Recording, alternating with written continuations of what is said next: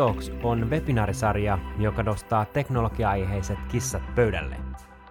Tech Talks-webinaarit pureutuvat yhteiskunnan isoihin teknologiakysymyksiin huippuasiantuntijoiden avustuksella ja tekin kestävän teknologiayhteiskunnan asiantuntijan Jussi-Pekka Teinin juontamana.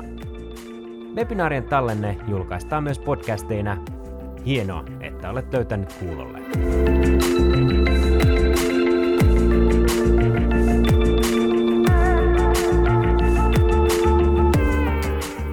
Hei ja tervetuloa vuoden toiseen Tech Talksiin. Mä oon Jussi-Pekka Teini, tekin kestävän teknologiayhteiskunnan asiantuntija ja tänään vetämässä illan keskustelua vähähiilisiirtymän insinööriosaamistarpeista. Mukaan olemme jälleen saaneet huippuosaavan kattauksen vieraita, jotka tällä kertaa ovat Meri Löyttyniemi, väitöskirjatutkija Jyväskylän yliopiston kauppakorkeakoulusta. Meillä on myös Maija Pohjakallio, ilmasto- ja kertolosjohtaja Metsä Groupilta sekä Aki Suokko, energiatekniikan yliopettaja Sentria ammattikorkeakoulusta. Tervetuloa kaikille ja pääsette tuota pikaa esittäytymään. Tämän illan keskustelumme käsittelee siis insinöörikunnan ja kenties myös laajemmin STEM-alojen eli Science, Technology, Engineering and Mathematics alojen osaajatarpeita siirtyessämme kohti ilmastoystävällistä yhteiskuntaa.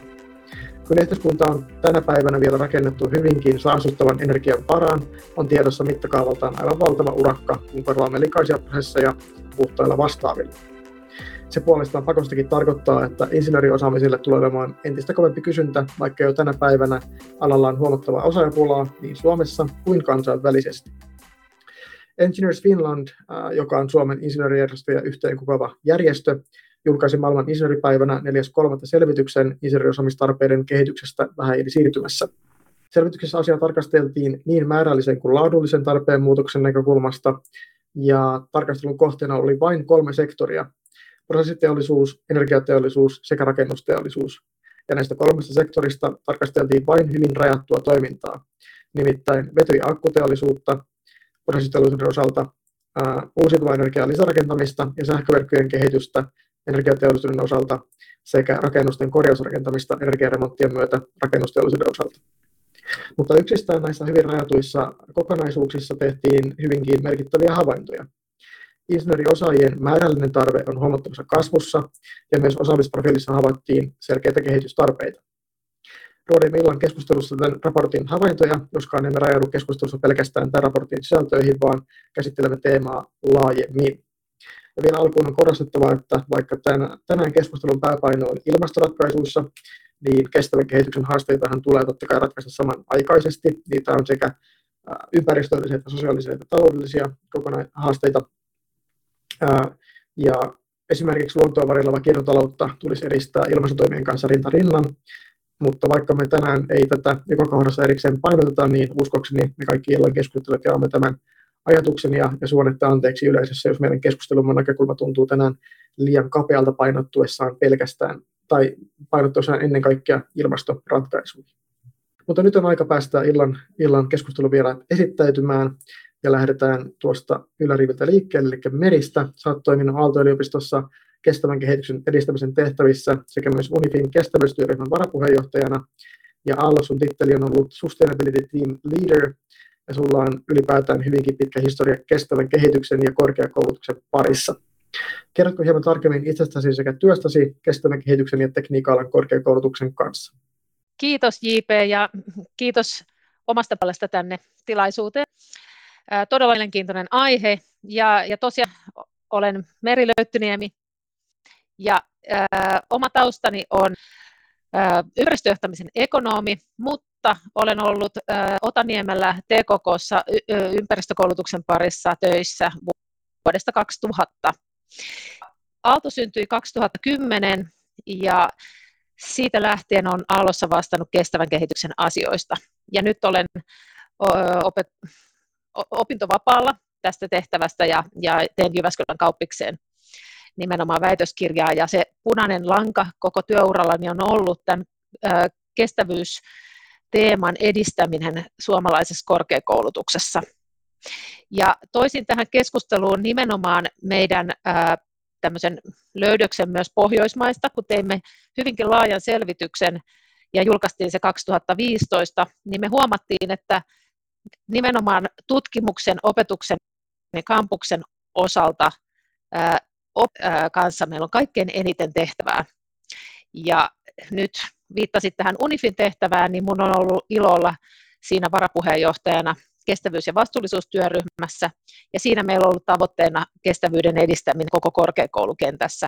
Ja tullaan varmaan tämän keskustelun aikana palaamaan monta kertaa niihin teeseihin, joissa, joissa sitten todetaan nimenomaan se tarve, miten myös insinöörikoulutukseen ja kaikkeen korkeakoulutukseen näitä kestävyystaitoja pitää saada huomattavasti enemmän. Odotan mielellä keskustelua. Kiitoksia Meri ja, ja omastakin puolesta täytyy sanoa, että ne Unifin kestävän kehityksen teesit oli kyllä loistava, loistava ja tervetullut lisä suomalaiseen ää, keskusteluun, keskusteluun niin korkeakoulutuksen kuin kestävän kehityksen edistämisessä ja, ja suosittelen kaikkia myös niihin, niihin tutustumaan. No sitten seuraava, seuraavaksi päästään esittelemään itse asiassa Maija, ja sä oot tosiaan paitsi Metsägrupin ilmasto- ja kiertotalousjohtaja, niin myös kiertotalouden opetustehtävissä Turun yliopistolla. Ää, aiemmin suoraan sä oot ollut tiiviisti kiertotaloutta ja muuta kestävää kehitystä edistävissä tehtävissä, niin kerrotko myös itse asiassa taustasta hieman tarkemmin sekä miten, miten sä hyödynnät sun pitkää kokemusta kestävästä kehityksestä sun opetustehtävässä tehtävissä yliopistolla? Joo, iltapäivää kaikille ja tosiaan tosi mukava olla mukana, mukana tässä keskustelussa. Hieno teema ja, ja inspiroiva, inspiroiva seura. Ää, tosiaan mä, mä olen Maija Pohjokalle ja toimin Metsägrupissa tällä hetkellä päätoimisesti, mutta sitten mulla on, mulla on tota, vedän paria kurssia Turun yliopiston siellä uudessa materiaalitekniikan ää, tai teknillisessä tiedekunnassa materiaalitekniikan puolella. Ja viime syksynä vedin eka kertaa sellaisen kurssin kuin materiaalit ja ympäristö. Mutta mun tausta on semmoinen, että aika kauan aikaa sitten mä oon silloiselta TKKlta väitellyt sähkökemiasta ja fysikaalisesta kemiasta, johdepolymeereistä. Mutta tota, sitten on ollut tutkimus- ja opetushommissa ihan päätoimisesti, mutta nyt viimeiset reilu kymmenen vuotta tässä enemmän sitten niin biotalous, kiertotalous, kestävän kehityksen tehtävissä. Ja, ja tota, mä, on niin kuin hienoa, että, että nyt on jotenkin niin kuin herätty tähän, että kuinka merkittävä rooli niin kuin tekniikan alan ihmisillä ja luonnontieteen alan ihmisillä on tämän niin kuin kestävän kehityksen edistämisessä. Et, et mä itse aikanaan, silloin ihan nuorena, mä olin tosi viehättynyt niin molekyylien maailmasta ja on siitä edelleenkin viehättynyt. Sitten mä aloin opettaa, mä viehätyin niin kuin ihmisestä, nyt mä olen viehättynyt myös niin kuin yhteiskunnasta ja tästä niin kuin kontekstista, mihin, mihin me näitä ratkaisuja tuodaan. Et ehkä se, mitä, mitä tuossa omalla kurssilla, nyt kun sen eka kertaa vedin, niin yritin tavallaan tuoda myös sitä niin kuin opiskelijoille, niin kuin kandiopiskelijoita, tavallaan sitä kontekstia, missä me toimitaan, että mihin sitten materiaalitekniikan opiskelijat ja valmistuneet, mihin he niin kuin sijoittuu, mihin kontekstiin niitä ratkaisuja tehdään. Sitten käytin aika paljon niin case-esimerkkejä, että millaisia niin kuin ratkaisuja toisaalta tutkimuksessa, toisaalta niin kuin teollisuudella on, on jo tehty tai on kehitteillä että, että tota, saataisiin niin kuin puhtaampaa energiaa ja, ja, ja myös sitten niin kuin, ö, enemmän kiertotalouden mukaisia ja, ja ympäristöystävällisiä, ympäristöystävällisempiä materiaaleja. Että tämä on niin nykyisessä työssä, tosiaan toimin ilmasto- ja kiertotalousjohtajana, niin viehättää hirveästi, että mä saan ajatella niin kuin välillä ihan oikeasti edelleenkin molekyylien tasolla ja välillä sitten ihan niin kuin globaalin toimintaympäristön tasolla ja välillä EU-tasolla ja, ja, ja niin kuin todella mielenkiintoinen kenttä. Ja odotan kanssa tätä keskustelua tosi, tosi paljon. Kiitoksia Maija ja hyvin mielenkiintoista kuulla sinun kurssi, kurssi- ja opetustavat, että tai kovasti toivoisin itse, itsekin pääsemäni osallistumaan tuolle, tuolle kurssille, mutta, mutta mutta katsotaan. Joo, tervetuloa, se on ensi, ensi syksynä, joo, tervetuloa ensi syksynä se on taas. Joo, onko, onko nettitarjonnassa vai pelkästään kampuksella? Viimeksi mä pidin lähiopetuksena, ja toivottavasti nyt pystyn pitämään lähiopetuksena vieläkin, mutta, mutta tota, ja sä voit tulla vieraille jollekin luennolle. Just näin, joo, täytyy ajoittaa Turun reissu sillä että, että asuu sinne ehdottomasti. Ää, kiitoksia Maija. Sitten meillä on vielä mukana Aki, viimeisimpänä, mutta ei vähäisimpänä. Olet siis energiatekniikan yliopettaja Sentri ammattikorkeakoulusta ja myös palkittu tietokirjailija etkä syyttä palkittu, sillä Rauli Partasen kanssa kirjoittamasi Energian aikatietokirja on mun mielestä paras energia kirja, mitä mä oon lukenut, ja on kuitenkin niitä joku sen, joku sen kyllä lukenut. Suosittelen sitä myös lämpimästi kaikille, kaikille kuulijoille. Lisäksi olet tehnyt myös uraa tutkimus- ja konsulttitehtävissä. aiemmin, niin kerrotko myös hieman taustasta ja kokemuksesta hieman tarkemmin ja, ja miten kestävä kehitys kytkeytyy sun opetussisältöihin ja menetelmiin vastuukursseillasi? Kiitos JP lämpimistä sanoista.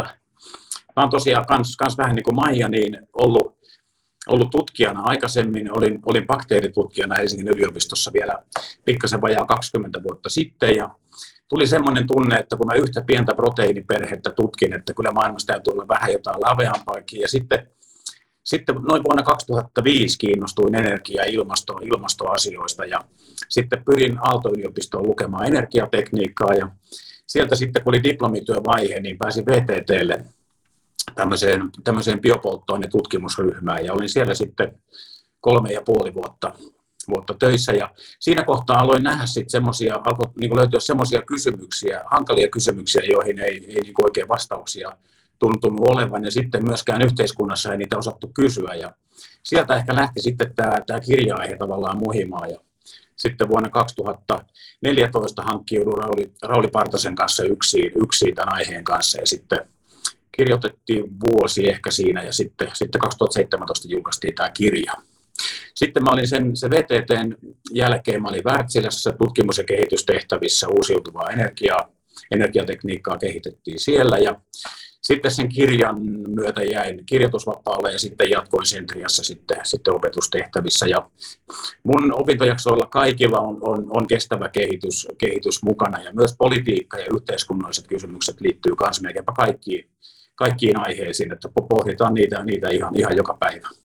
Kiitoksia Aki, erittäin inspiroivan kuuloiset kurssit myös sulle ja, ja tota, olisipa munkin opinnoissa ollut, ollut tota, kestävä kehitys ja poliittiset ulottuvuudet myös, myös kursseilla, kursseilla aina läsnä, että et, tota, meillä oli kyllä hyvinkin vahvasti teknistaloudellinen lähestyminen kaikkeen ja, ja pelkästään teknistaloudellinen, että katsottiin mikä on teknologia, mikä sillä on hinta ja se sitten määritti parhaan, parhaan ratkaisun. Ää, yleisölle vielä, teitä on siellä toivottavasti runsaslukuisesti olette sitten YouTuben, Facebookin tai LinkedInin äärellä, niin, niin tota, ainakin ää, luotamme siihen, että YouTuben ja Facebookin integraatiot toimii ja teidän kysymykset ja kommentit tavoittaa meidät täällä studiossa. Myös LinkedInia seurataan, mikäli sinne tulee kysymyksiä, niin pistäkää rohkeasti kysymyksiä ja kommentteja, niin tota, poimimme niitä sitten sopivaan kohtaan lähetystä. Olemme täällä teitä varten ja, ja, ja mielellään sitten myös teitä mukaan, mukaan tähän lähetykseen.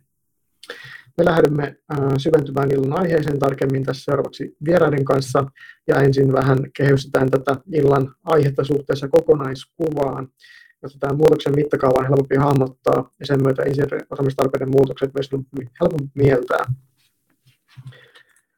Ilmaston lämpenemisen rajalmista puolentoista asteeseen usein, usein verrattu toisen maailmansodan aikaiseen mobilisaatioon. Tämä on sellainen metafora, mikä on itselle, itselle purru erityisen paljon. Silloinhan teollisuus valjastettiin hyvin laajasti siihen, että, että, tota, palveltiin sitä, että saatiin sotakalustoa luotua ja tota, vähän samalla, samanlaiseen mobilisaatioon olisi nyt tarvetta, että, että yhä suurempi osa yhteiskunnan toiminnoista oli sellaisia, mikä tukee sitten tätä puolentoista asteen, asteen lämpenemisen rajoittamisen tavoitteen saavuttamista. Puolentoista asteen tavoite lipsuu päivältä kauemmas. Me ollaan jo noin 1,1 astetta lämmitetty maapalloa esiteollisesta ajasta ja, mutta jokainen kuitenkin niin kuin lämpenemisen rajoittaminen sadasosankin verran on, on merkittävää ja myös se kahden asteen saavuttaminen vaatii todella, todella mittavia toimia. Miten te arvon vieraat mielette tämän mittakaavan Suomen, Euroopan ja maailman osalta? Onko tämä äh, maailmansodan mobilisaatio teillekin puhuttelua metafora vai, vai miten te tätä hahmotatte? Miten Meri?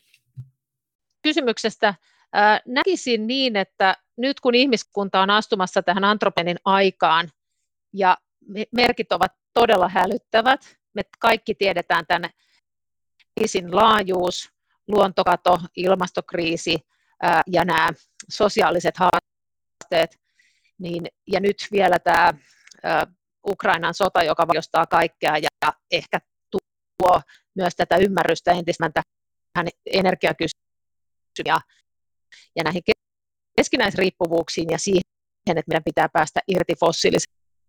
Niin kuitenkin, että tämä on isompi kysymys jopa kuin toisen maailmansodan mobilisaatio. Eli kyllä tietysti inhimillisen kärsimyksen määrä on sodassa aivan ton, mutta kärsimystä tässä. Sen sijaan meidän pitää mobilisoida aivan eri tasolla niin kuin koko, koko yhteiskunta ja kaikki meidän toiminta palvelemaan ihmiskunnan elämää ja, ja elon ja, ja elämänlaatua. Joten isompi, mutta iloisempi. Kiitoksia Meri, se oli lohdullinen, lohdullinen näkökulma. Mitäs sitten Maija? Joo, mä näen kyllä myös, että on kyse ihan niin kuin, paitsi teollisesta vallankumouksesta, niin sitten ihan kyse niin kuin, tavallaan vallankumouksesta siitä, miten me eletään ja minkälaiseksi me mielletään niin kuin hyvä elämä. Et, et itse esimerkiksi työssä toki paljon mietin sitä, että miten me pystyttäisiin tarjoamaan niin kuin yrityksenä, metsägruppina niin kuin kestävämpiä ratkaisuja ja tavallaan mahdollistamaan semmoista kestävämpää elämäntapaa. Mut, mutta sitten ihan samalla tavalla meidän pitäisi niin kuin tiivistää sitä yhteistyötä, jotta oikeasti me saataisiin niin kuin sekä kestävä tuotanto että sitten se kestävä, kestävä kulutus. Ja sitten yksi asia, minkä halusin nostaa tuosta Merin puheenvuoron innottamana, niin, niin tota, tämä nykyinen tilanne, tämä tota, Ukrainan sota, niin, niin mun mielestä entistä enemmän kuvaa myös sitä, että yksi osa kestävää kehitystä on myös sit huoltovarmuus. Ja, ja tota, se, on, se on ehkä semmoinen asia, mit, mitä, tota, mitä me nyt aletaan kaikki varmaan katsoa myös sitten niin kuin uusin silvin, että kuinka, kuinka tämä kestävä kehitys, että jos me oikeasti kehitetään kestävästi, niin se takaa myös sitä huolto, huoltovarmuutta. Mutta ollaan tosi, tosi ison kysymyksen äärellä ja, ja, ja, ja se vielä, että, että me ollaan niin kuin kaikki tässä osallisena. Et, et ollaan me sitten oikeastaan missä tehtävässä tahansa, niin me ollaan kaikki tässä, tota, kaikki ollaan niin kuin rakentamassa tätä kestävämpää maailmaa. Kiitoksia Maija. Tosiaan tämä huoltovarmuus on, on noussut tosi isoon merkitykseen ja, ja niin kuin sitä keskustelua vähän siivitti, siivitti jo koronapandemia ja sen aiheuttamat sitten toimitusarvoketjujen vaikeudet, vaikeudet ja nyt se sitten entisestään korostuu ja täytyy tosiaankin ottaa, ottaa nyt erittäin vakavasti. Mitäs sitten vielä Aki? Tuli mieleen semmoinen, kun verrataan siihen toiseen maailmansotaan, niin silloin yksilövapaudet oli paljon pienempiä. Et esimerkiksi Suomessahan ei saanut, saanut vuokralaista irtisanoa noin viiteen vuoteen toisen maailmansodan aikana, eikä, eikä saanut vuokria korottaa, riippumatta siitä, että oliko tämä vuokranantaja itse vaikeuksissa. Nyt jos mietitään, niin tuo pandemiahan oli tavallaan semmoinen niin kuin vastaisku tälle, tälle kehitykselle, että siinä me kajottiin voimakkaasti yksityisoikeuksiin ja vapauksiin. Että tämä on mielenkiintoinen tilanne, että että kuinka me sitten saataisiin näitä oppeja tavallaan sovellettua siihen, siihen kestävyyskriisiin. Ja samaan aikaan pitäisi sitten huomioida se, että kun me ratkaistaan yhtä ongelmaa, ettei synnytetä sitten uutta. Eli siinä on semmoisia haasteita. Ja sen on mun mielestä nyt aika moni jo ymmärtänyt, että valtion rooli tulee kasvamaan tällä, tällä vuosikymmenellä rajusti ja tällä, tällä vuosisadalla. Finanssikriisi oli ensimmäinen semmoinen iso, iso, iso muutos, että tarvittiin valtiota pelastamaan talouselämä, ja sitten oli tämä pandemia, nyt sitten tämä Ukrainan sota, sota kenties tähän vielä päälle, että kun meillä tavallaan kokemusta siitä on jo, on jo että valtiota tarvitaan, ja mielestäni on sellainen mahdollisuus myös, myös tehdä näitä investointeja sitten infraa ja niin edelleen. Saanko kommentoida tähän?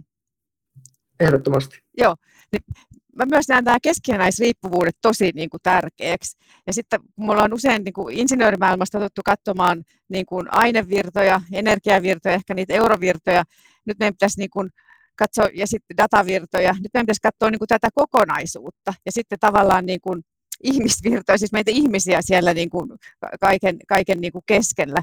Ja, ja, ja tota, tämähän on tietyllä tavalla, meistä itse kukin tietää, että välillä on vaikea pitää niin kuin kahtakaan asiaa tai kahtakaan parametria yhtä aikaa ilmassa. Mutta nyt otan tämmöisen insinöörimäisen lähestymistavan, että jos me mietitään, me ollaan kaikki joskus aikanaan jollain matikan peruskursseilla, itse asiassa lukiossa jo, tehty tämmöisiä optimoimistehtäviä, että no kun annetaan yhtälö ja sitten siinä on joku x ja sitten, sitten tota, pitää derivoida, etsiä derivaata nollakohtaa ja etsiä sitten maksimeita ja minimejä, niin me tiedetään, että kuinka se muuttuu, se yhtälön ratkaisu, jos meillä onkin yhden muuttujen sisään useampi muuttuja, jota me yhtä aikaa optimoidaan.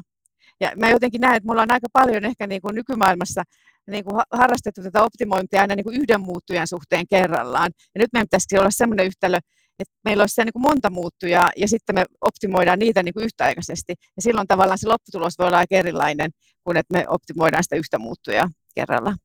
Erittäin hyvä huomioon ja, ja mä oon aivan täysin samaa mieltä. Ja, ja paitsi, että tämä niin kuin vihreä siirtymä tai äh, ilmastokriisin pysäyttäminen johtaa tuohon, niin myös kiertotalous on vahvasti sellainen, mikä, mikä ajaa, ajaa meitä yhä kohti kompleksisempaa maailmaa, koska, koska siinähän on nimenomaan kyse siitä, että, että näitä keskinäisriippuvuuksia mietitään samaan aikaan vaikka tuotesuunnittelussa. En, ennen riitti suunnitella, insinööri suunnitella tuote just niin kuin, vähän niin kuin hintaa, hintaa optimoiden ja niin kuin fysiikan lakien, lakien, lakeja kunnioittain. Nykyään pitäisi sitten, sitten huomioida, huomioida tota, kiertotalouden myötä myös niin kuin pitkä elinkaari, korjattavuus, päivitettävyys, myrkyttömyys näiden vanhojen parametrien ohella. Eli tosiaankin se kompleksisuus kasvaa ja se aiheuttaa myös insinööriosaamiselle osaamiselle keskeisiä haasteita. Tämä onkin yksi, yksi sellainen tota, just näkökulma, mitä tuossa meidän myös Engineers Finlandin tuoreessa raportissa, minkä mainitsin johdannossa, niin, niin myös, myös korostettiin sen osaamisen laadullisen näkökulman puolesta, puolesta joka esiteltiin sitä näkökulmasta, että, että niin kuin insinöörin pitäisi jatkossa olla niin kuin valmiimpia entistä poikkitieteellisempään yhteistyöhön, että, että just niin kuin näihin eri kompleksisen maailman eri, eri niin kuin kulmiin löytyy sitten eri osaajista vähän niin kuin eri, eri tota, tai tarvitaan erilaisia osaajia ja, ja tota, tämä poikkitieteellinen osaaminen sen takia entisestään korostuu. Erinomaisia pointteja kaikilla ja tota, ää, sitten, sitten katsotaan vielä vähän Suomen, Suomen mittakaavasta ja, ja tota, myös, myös sitten meidän niin kuin tästä mahdollisesta ää, laajemmasta vaikuttavuudesta kuin vain oman maan rajojen sisällä. Me Suomessa ollaan siis tässä vähähiilisiirtymässä siitä onnekkaassa asemassa, että, että meidän sähkö- ja lämpöjärjestelmä on jo verrattain puhtaita nykypäivänä. Suomen sähköstä, kun Olkiluoto 3 käynnistyy kesällä, alkaa tuottaa, tai on käynnistynyt jo, mutta alkaa tuottamaan säännöllisesti verkkoon täydellä tehollaan, niin, niin tota, meillä on 90 prosenttia sähkön tuotannosta on, on puhdasta, myös lämpö on suurelta osin, osin meillä puhdistunut, mutta toki meilläkin tämä, niin kun, jossa, jossa tämä niin kun, edellytykset on jo, on jo niin kuin hyvässä, hyvällä pohjalla, niin meilläkin se murroksen laajuus on silti ihan, ihan valtava, valtava meilläkin. Tarvitaan paljon lisää puhdasta sähköä, liikenteeseen uutta infraa uusille käyttövoimille, tarvitsee remontoida, energiaremontoida rakennuksia, täytyy uusia teollisuuden prosessit puhtaiksi, vetytalous on usein uutena toimijana, samoin akkuteollisuus. Eli, eli tota, on, on paljon tekemistä meilläkin ja iso, iso muutos meilläkin. Mutta nämä Suomen hyvät lähtöasetelmat tämän, tämän energiajärjestelmän suhteen tarjoavat meille myös kilpailuetua.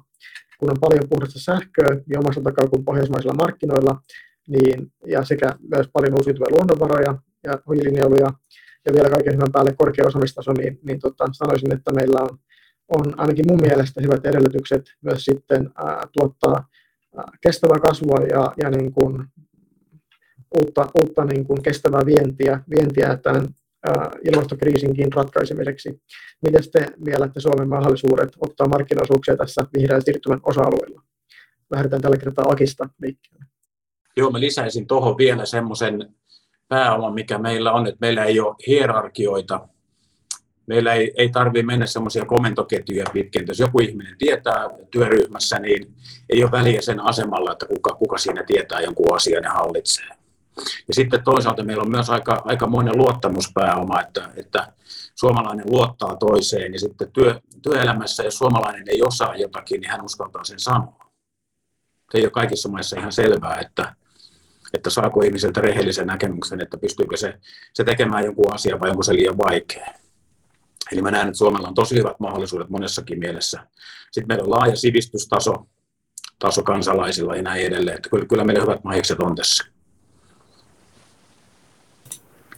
Hyvä nosto tuo luottamus ja, ja tota, liittyy myös maha paljon siihen, mitä nostetaan aiemmin tästä, että jos valtio, valtio on tarve ottaa suurempi rooli, niin meillä se on myös mahdollista, koska, koska tota, luottamus instituutioihin on, on vahva. Entäs Maija, miten sä näet tämän kysymyksen? Joo, näen kanssa, että tässä on, on, on meillä niin kuin ihan hyvät tai oikein hyvät pelimerkit Suomella. Nostaisin noiden asioiden lisäksi, mitä Aki tuossa nosti, niin myös tämmöisen niin kuin yhteistyön ja, ja, ja sitten niin kuin teollisuuden välisen yhteistyön ja kaikkien toimijoiden välisen yhteistyön. Tulee mukaan sitten myös julkinen sektori. Ja, ja tota, nämä tämmöiset niin teolliset symbioosit on mun mielestä ää, myös semmoinen, mikä on hirveän keskeiseksi tässä, kun me ratkaistaan, rakennetaan niin tämmöistä kestävämpää maailmaa. Vähän tällä periaatteella, niin kuin, että more from less, Eli, eli tavallaan se, että, että me aletaankin jo yrityksenäkin katsoa, ei vaan sitä niin kuin meidän omaa toimintaa, vaan, vaan sitä niin kuin laajemmin, sitä niin kuin ekosysteemin näkökulmasta. Ja yritetään etsiä niitä niin kuin synergioita ja katsoa niitä toimitusketjujakin. Ja, ja, ja tota, meillä nyt täytyy mainostaa, juuri tänään siis toi Veolia teki esimerkiksi investointipäätöksen tuonne Äänekoskelle investoi, siis Äänekoskella, kun on tämä iso metsäfibren biotuotetehdas, niin sinne ne investoi nyt, että kun sieltä tulee jo tämmöistä raakabiometanolia, niin Veolia investoi, että alkaa puhdistaa sitä raakabiometanolia, jolloin siitä saadaan sitten tämmöistä niin kuin puhdasta biometanolia markkinoille, vaikka nyt sitten liikennepolttoaineeksi. Jälleen kerran mä näen tässä niin kuin tämä, että me, me tarvitaan sitä niin kuin yhteistyötä, ja, ja, ja paitsi yksilöiden välillä, niin sitten myös yritysten välillä. Ja, ja tämän mä näen kanssa niin kuin vahvuudeksi Suomen, Suomen kentällä. Erittäin hyvä nosto, ja varmasti myös nämä matalat hierarkiat, mitä Aki mainitsi, niin on tuossa myös, myös sitten ää, hyödyllinen tekijä, koska, koska se sitten helpottaa madaltaa sitä kynnystä siihen yhteistyöhön alojen välillä. Entäs vielä Meri? Joo, mä tunnistan ja tunnustan nämä samat posit-kohdat, mitä, mitä tässä jo puhuttiin, mutta toisaalta haluan olla nyt vähän tämmöinen pahan ilmapilaaja, joka toteaa, että, että nythän ollaan ää, juuri siinä hetkessä, kun maailman, niin kuin me ollaan niin kuin saavutettu Suomena tämä ylikulutuspäivä, ja joten katsotaan me sitä SDG-mittareilla tai millä mittar vaan, niin me ollaan niin kuin kestämättömällä tasolla kansakuntana. Ja sitten kun katson suomalaisen niin liike-elämän ja elinkeinoelämän näkökulmasta ja insinöörikunnan näkökulmasta, tässähän on mieletön potentiaali, ja, ja samalla sitten otan hyvin tämmöisen kasvukriittisen näkökulman asiaan, eli, eli kyllä meidän pitää niin kuin tähdätä tähän laadulliseen kasvuun, ja, ja nyt tämä pandemia-ajan toimenpiteet on osoittanut niin kuin vahvan valtion tärkeyden ja, ja luonut ainakin itselleni toivoa siihen, että jos saataisiin nyt tätä määrätietoisuutta näihin toimenpiteisiin, niin uskon, että, että niihin myös vastauksia löydetään ja sitten siinä kilpailussa Suomi on ö, hyvin kovilla. Mutta sitten minun on pakko ottaa vielä tähän tämä taksonomia ja, ja Suomen, Suomen niin tämä energiapaletti jos me ajatellaan Pohjoismaita, joissa niin vesivoiman varaan on vannottu paljon ja ajateltu, että oi se on niin puhdas, ne vuoripurot laskevat ah, ihanin ja äh, näin, äh, meidän, meidän tota, eduksi, niin siinä taksonomiakeskustelussakin jo huomattiin ja annettiin aika kova varoitus nyt meille vesivoiman ystäville, että tämä luonnon monimuotoisuus ja tämä kalatalouden näkökulma on huomattavan paljon kriittisempi, mitä ennen on ajateltu. Ja se pelko, että se olisikin soltanut siihen niin kuin ei niin kestävän energian laariin niin todellinen. Joten mä ehkä vähän varistelisin sitä tota, ja ravistelisin tätä meidän ajattelua ja, ja tähtäisin tähän laadulliseen kasvuun ja siihen kyllä Suomella on sit hyvät edellytykset. Kiitoksia Meri, aivan, aivan mahtavaa, että, että saadaan myös kriittisiä näkökulmia, ei tarvitse kaikki olla samaa mieltä, vaan, vaan sehän on just parasta, jos löydetään myös eri, erimielisyyksiä, vaikka tuosta täytyy kyllä toki, toki itsekin olla samaa mieltä, että, että, että tota, ää, juuri, juuri tämä menee taas tähän, niin kuin, että, että ei, ei voi osa-optimoida näiden ympäristökriisien ratkaisua, vaan, vaan täytyy sitä luontokriisiäkin ratkaista samaan aikaan kuin, kuin ilmastonmuutosta. Ehdottomasti näin. Hyvä. Siitä, siinä meidän päivän aiheen, aiheen pienet kehistyvät, kehistyvät kysymykset ja sitten siirrytään, siirrytään tähän itse osaaja, osaamiskysymykseen liittyen, liittyen sitten insinöörikuntaan. Ja ää, lähdetään olla jaoteltu tämä samaan tapaan kuin meidän tuo raportti raportti, tota, Engineers Finlandin raportti, niin, niin tota, kahteen näkökulmaan, jossa toinen on tämä osaajien määrällinen riittävyys, onko lukumäärällisesti riittävästi insinöörejä ää, rakentamaan tätä puhdasta yhteiskuntaa, ja sitten toinen, toinen kysymys on sitten tämä osaamisprofiili, eli, eli ikään kuin laadullinen, laadullinen kysymys, ää, onko meidän insinööriosaajat, jotka valmistuu tai jotka on jo työmarkkinoilla, onko niiden osaamisprofiili sellainen, joka sitten ää, vie meidät alvoisasti kohti tätä vihreää, vihreää kestävää yhteiskuntaa. Mutta ensin, ensin määrällisestä riittävyydestä puhutaan, puhutaan niin tota, tämä meidän tuore selvitys katsoi vain tosiaan hyvin rajallisen osan vihreää siirtymää, mutta jo tuon rajatun tarkastelun osalta voidaan ennakoida merkittävä osa ja tarpeen kasvua. Nimittäin kymmenen vuoden aikajänteellä arvioitiin tuon raportin pohjalta, että, että näille aloille tarvittaisiin 3000 4500 insinööriä lisää, lisää vuosittain, eli tarkoittaisi noin 50 prosentin kasvua, kasvua siihen outputtiin, mikä tällä hetkellä on vuosittain. Ja itse on aika, aika huolissani siitä, että onko meillä Suomessa ylipäätään analysoitu tai yritetty edes analysoida näitä osaamiskysymyksiä riittävän, riittävän systemaattisesti, että meidän raportti oli mun tietääkseni ensimmäisiä tämmöisiä niin kuin edes alakohtaisia niin kuin katsauksia, katsauksia, missä näitä määriä pyrittiin arvioimaan, niin tota, mitä te ajattelette asiasta? Pitäisikö tähän osaamiskysymykseen kiinnittää enää huomiota ja pyrkiä tekemään jonkinnäköistä niin kuin kokonaisvaltaista analyysiä vai, vai uskotteko, että me ollaan niin kuin ilman, ilman, tota, ilman, ilman semmoista niin kuin, ää, ulkopuolista puuttumista niin, niin oikealla reitillä jo? Olisiko Maija aloittaa tällä kertaa? Joo, ilman muuta osaamiskysymykset on ihan keskiössä, jos me niin kuin muutetaan meidän tapaa tuottaa ja kuluttaa ja aine ja energiaa ja data ja eurovirtoja, niin, niin tota, siinä tarvitaan kyllä niin kuin, tosi monenlaista, monenlaista osaamista ja paljon tarvitaan nimenomaan insinööriosaamista.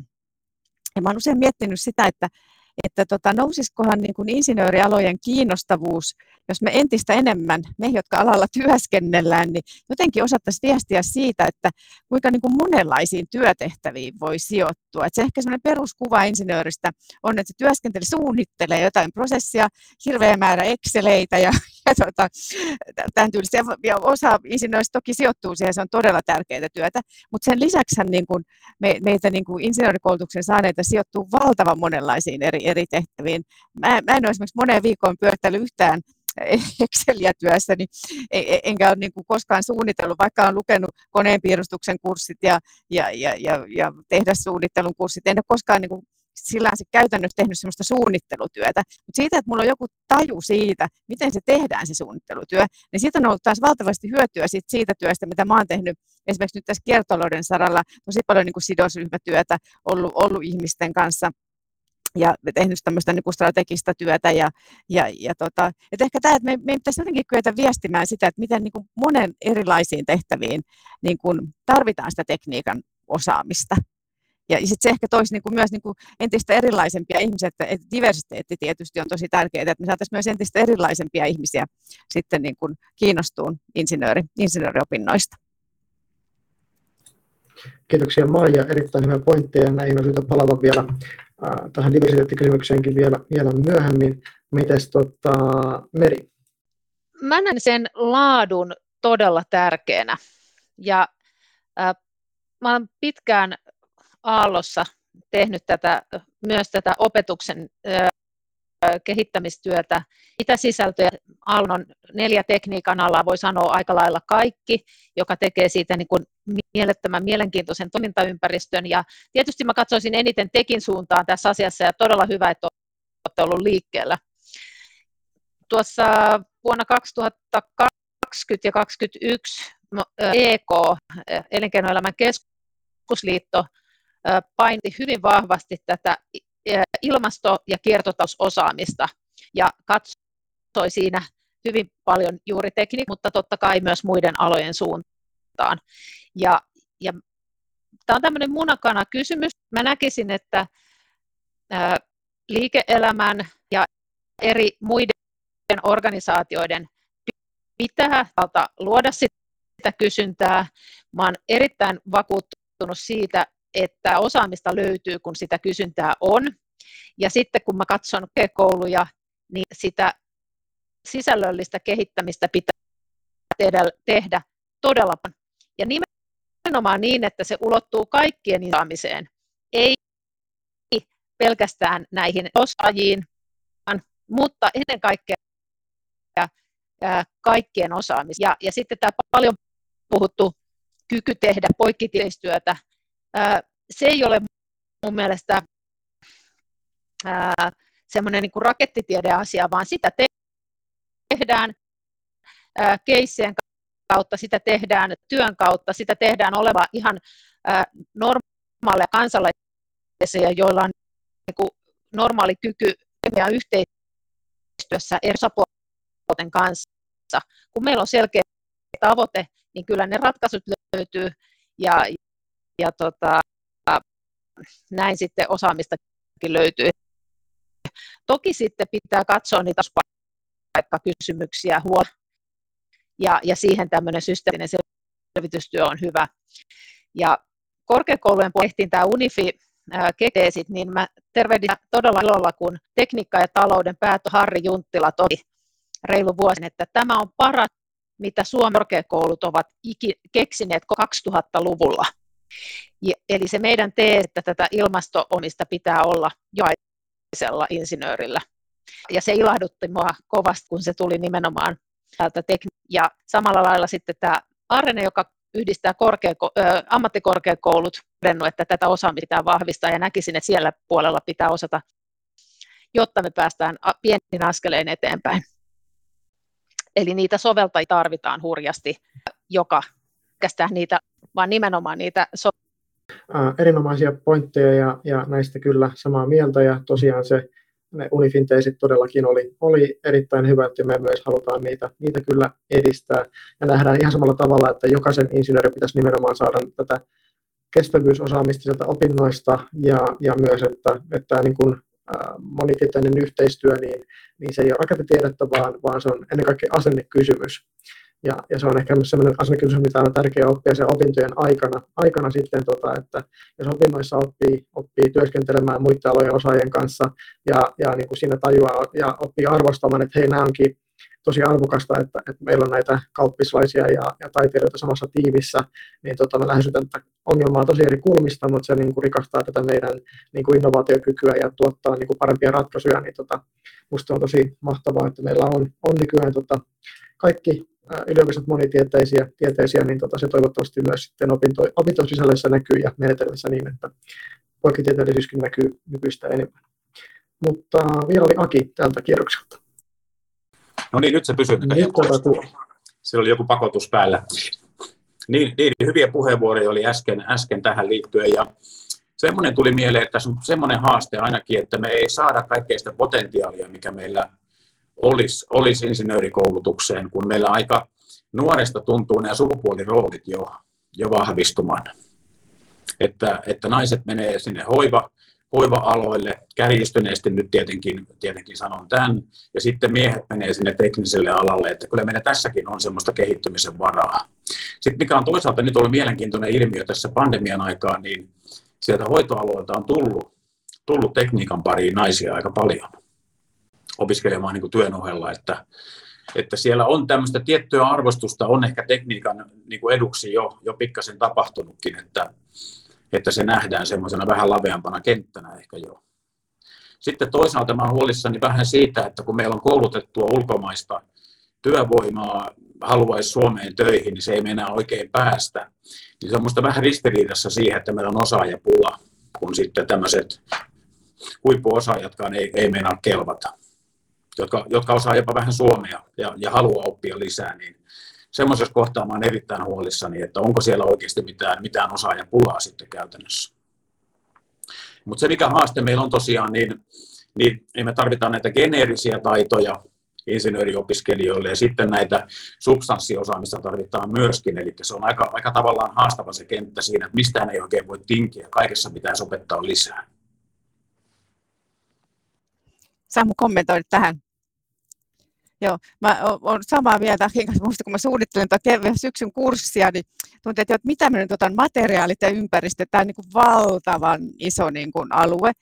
Ja sitten sit mä jotenkin tulin siihen, mä joskus aikana opetin äh, tuolla IB-lukiossa myös, ja mä tykkäsin siitä, kun siellä oli itse asiassa yksi sellainen tehtävätyyppi, siellä oli annettu sellaisia tehtävätyyppejä, mitä sitten niin kuin suositeltiin, että, tai pitikin opiskelijoille tehdä, niin kuin labrassakin, laboratoriotyössä. Ja yksi tehtävätyyppi oli sellainen, että opiskelijan piti tehdä tämmöinen research question, eli siis kysymys. Ja sitten tota, sit hänen piti niin kuin suunnitella se, että miten hän lähtee ratkaisemaan sitä. Ja sitten se niin kuin arvosteltiin. Sitä ei pitänyt toteuttaa eikä analysoida tuloksia, eikä muuta. se oli vain tämä kysymyksen muodostaminen ja sitten se lähestymistapa, miten sitä lähtee niin kuin avaamaan. Ja, ja tota, mun mielestä se on niin kuin valtavan hyvä niin kuin tehtävämuoto.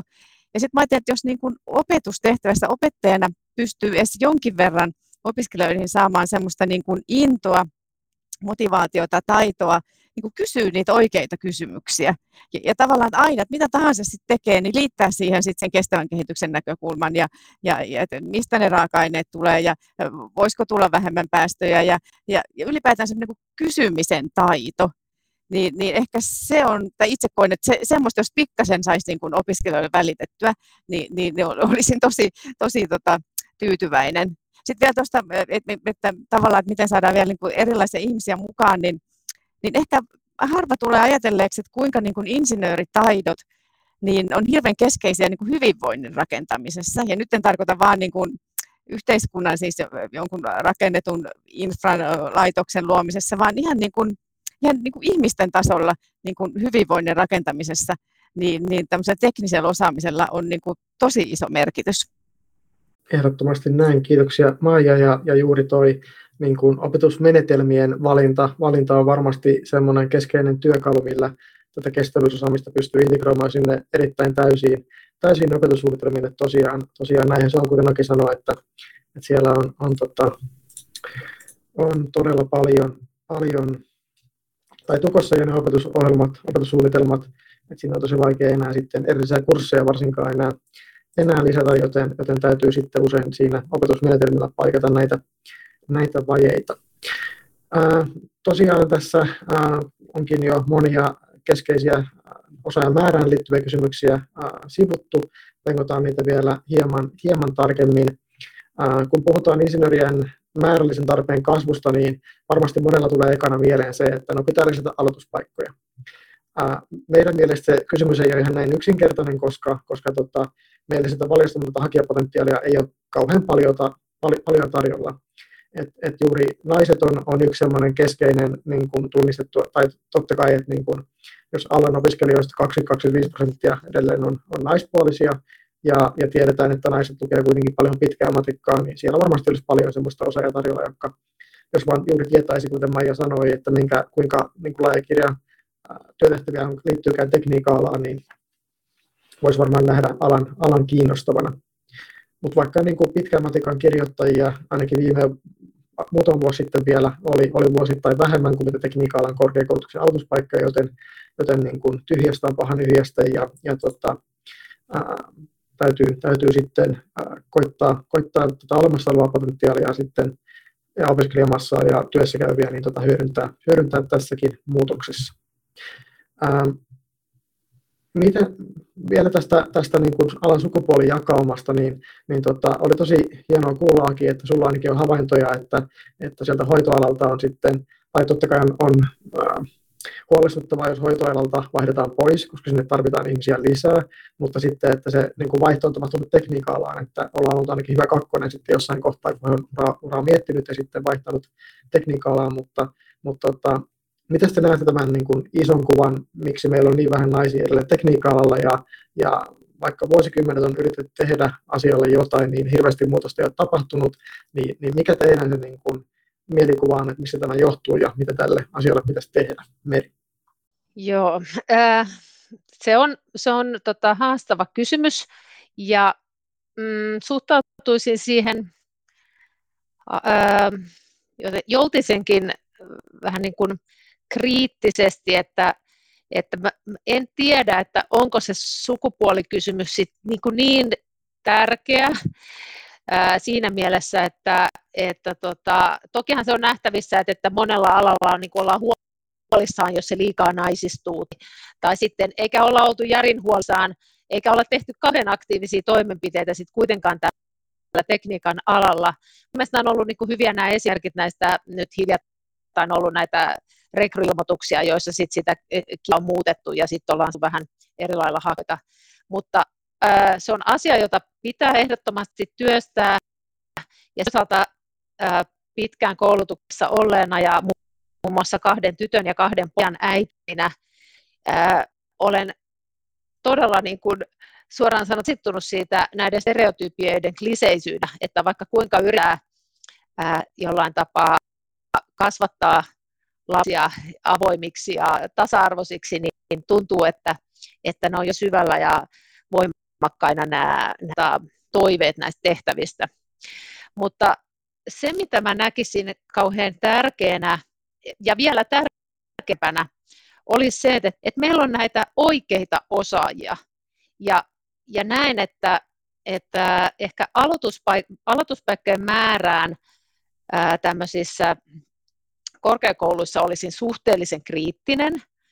Ää, sen sijaan nimenomaan niiden osaajien, jotka todella osaa energia-alan kiertotalouden ää, tätä, miten nyt sanoisi, hyvin vaikuttavaa työtä, kun skaalataan ratkaisuja, kun tehdään ää, niin kuin isosti ää, bio, tämmöisiä niin kuin biovoimaloita, esimerkiksi paikallisia paikallisasuja, ja, ja nyt nähdään, että meillä on pulaa niistä, jotka osaa suunnitella ja tehdä ää, aurinko-maalämpöratkaisuja rakennuksiin. Ja, ja, ja siis näitä, että, että uskoisin, että tämä ammattiala kasvaa ja se myös antaa aivan niin kuin erilaisia niin kuin eväitä saada tyydytystä siitä omasta työstä ja sen vaikuttavuudesta.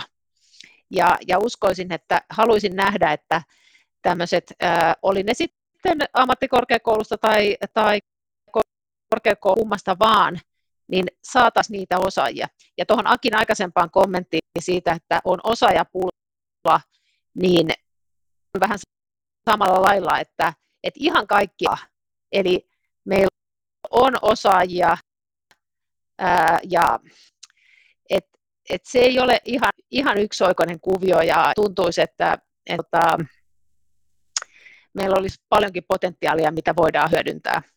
Mutta katsoisin nimenomaan enemmän tätä, tätä laadullista puolta ja, ja siinä osaamisessa kuin ehkä sit niitä sukupuolikiintiöitä tai, tai määriä. Kiitoksia Meri ja, ja tota, siitä olen kyllä, kyllä samaa mieltä, että et, tota, jos nämä insinöörin työtehtävät muuttuu yhä enemmän tähän maailman pelastamiseen, kun yhä useampi pääsee ratkaisemaan näitä ilmasto- ja kestävyyskriisejä laajasti, laajasti myös insinöörityössä, niin se myös sitten varmaan omalta osaltaan sitten, sitten niin kuin lisää sitä ää, haki, kiinnostuneiden hakijoiden, hakijoiden määrää. Entäs sitten Aki, niin. ja myös, tästä? Ja pakko lisätä, niin kun pakko lisätä vielä, että se, lisä, se ehkä muuttaa myös sitä ä, alan sukupuolijakaumaa. Just näin, kyllä. Olen sama, samaa mieltä. Sitten Aki, miten sä näet tämän ä, sukupuolikysymyksen? Ja... Joo, se tota, on samaa mieltä, että ne on aika syvällä ne, ne roolit siellä, ja vaikka kuinka yrittäisi tosiaan niitä vastaan taistella, niin semmoisen kommentin muistan, muistan, mullakin on kaksi lasta, niin toiselta lapselta, että antakaa armoa, isi on mies.